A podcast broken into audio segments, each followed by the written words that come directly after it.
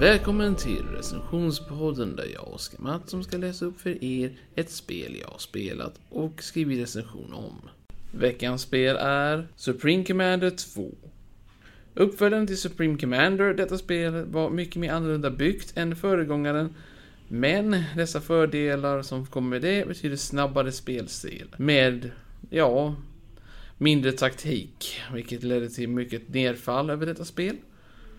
Men i alla fall. Spelet utspelar sig genom ett årtal som är 25 år efter föregångna spelets sista expansion, Forged Alliance.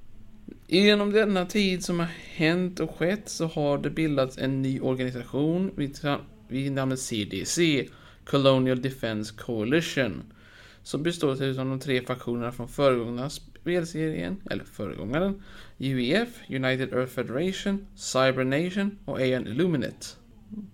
Under dessa två, 25 års fred och styre så håller sig grupperna enade, men saker och ting ändras snabbt när en eh, attentat mot eh, presidenten sker för denna organisation. Med detta så splittras e, alla faktioner återigen i tre grupper och leder till ett krig, där vänner och, och, och allierade slåss mot varandra i en evig fight. De tre olika grupperna representeras i spelet utav tre olika generaler eller officerare eller commanders i detta fallet. Dessa tre är för UEF Dominic Maddox, Cybrans, Ivan Brackman och Illuminating Talia Kale.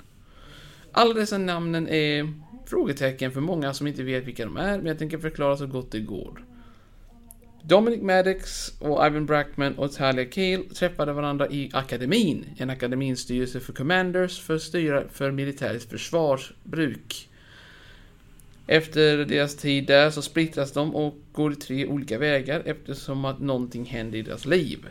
På detta viset så leder detta till en sorglig upplevelse eftersom att Dominic Maddox mister sin fru efter barnfödsel som leder till hans, för, hans helt knäckande känslor. Mer eller mindre så blir han eh, väldigt distant mot allt och alla andra och försöker hålla sig undan för att kontemplera vad det är som har hänt i hans liv och varför han kan göra det bättre eller sämre. Och Dominic Maddox också var ökänd för, eh, som, ja, löjtnant under Forged Alliance-tiden. Och blev snabbt upp i ranken Commander. Det är vad jag vet åtminstone om honom. Ivan Brackman. Ivan Brackman är sonen, eller genetiska sonen, till Gustav Brackman, ledare för cyberorganisationen. Han i sin tur ledde dem genom den första tiden utav eh, Cybernations eh, stora kontrollstid och försökte så mycket som möjligt göra så att det skulle vara fred och rättvisa för hans son och hans framtida folk. Ivan Brackman dock träffade också Dominic och Talia genom akademin, men hamnade i en slags demokratisk diskussion när han plötsligt sa att han var mycket mer inställd på politiken än vänskap. Dock så försökte han hålla vänskapen i högsta dygd eftersom att han såg det som sin viktigaste kapacitet. Men på detta viset så såg de honom som en maskin, än mer en människa. Talia Kale för Illuminate. Hon råkar sig vara spirituell, men också icke-spirituell på hennes sätt att slåss och försöka hålla kontakt med sitt folk. Hon vill mer eller mindre återuppbygga Illuminate som en eh, organisation som en gång fanns, som det var förr. Men hon försöker också hjälpa sin bror som sin tur har fått eh, vad man kan kalla för spirituell cancer eller något liknande, jag vet inte exakt. Jag förstår inte hela storyn för det är väldigt, väldigt hopslängt alltihopa. Hon i sin tur träffar Ivan och Dominic genom akademin, ungefär likadant som de andra två, men lämnar dem snabbt när hon får höra att sin bror har hamnat i en krissituation och är nära döden.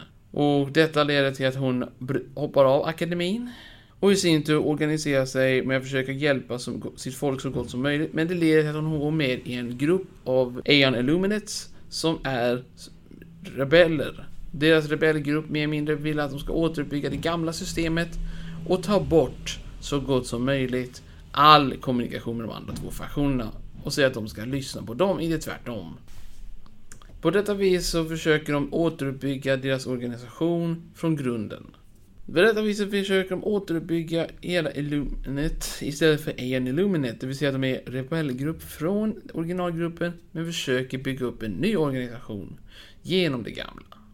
Vilket låter ganska dåligt eftersom att de försöker förstöra det ursprungliga, orsaken och allt annat. Hela kampanjet, eller story mode, är byggt på dessa tre personer som i sin tur samman, sammankopplas till en historia. Det vill säga, det finns inte längre splittrade stories, utan det är en endaste stor story. Med tre olika synvinklar. Detta gör det ganska svårt att kunna känna sig in i sina karaktärer och därmed tycker jag personligen att eh, det är den starkaste negativa punkten jag varit med om. Det finns också, åter, också ett nedladdningsbart tillägg som lägger till experimentella units, lite små förändringar och lite nya banor. Är den värd det? Jag kan säga att den gör det bättre. För att eh, original experimentala enheter som fanns i spelet är väldigt få. Med det så läggs det till två stycken för varje faktion, vilket är otroligt episkt.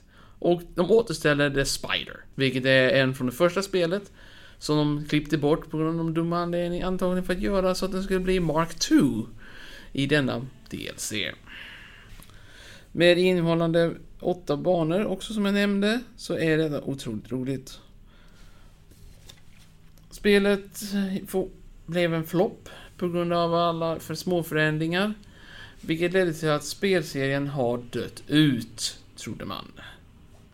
Tills de gjorde, som jag nämnde i förra recensionen, om ni har hört om den.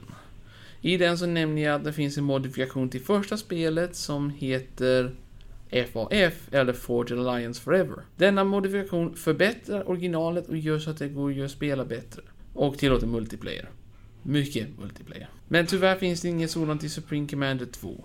Vilket leder till att detta spelet har blivit och kommer nog antagligen inte uppföljas i framtiden. Vilket är sorgligt för jag tyckte spelstilen var episk.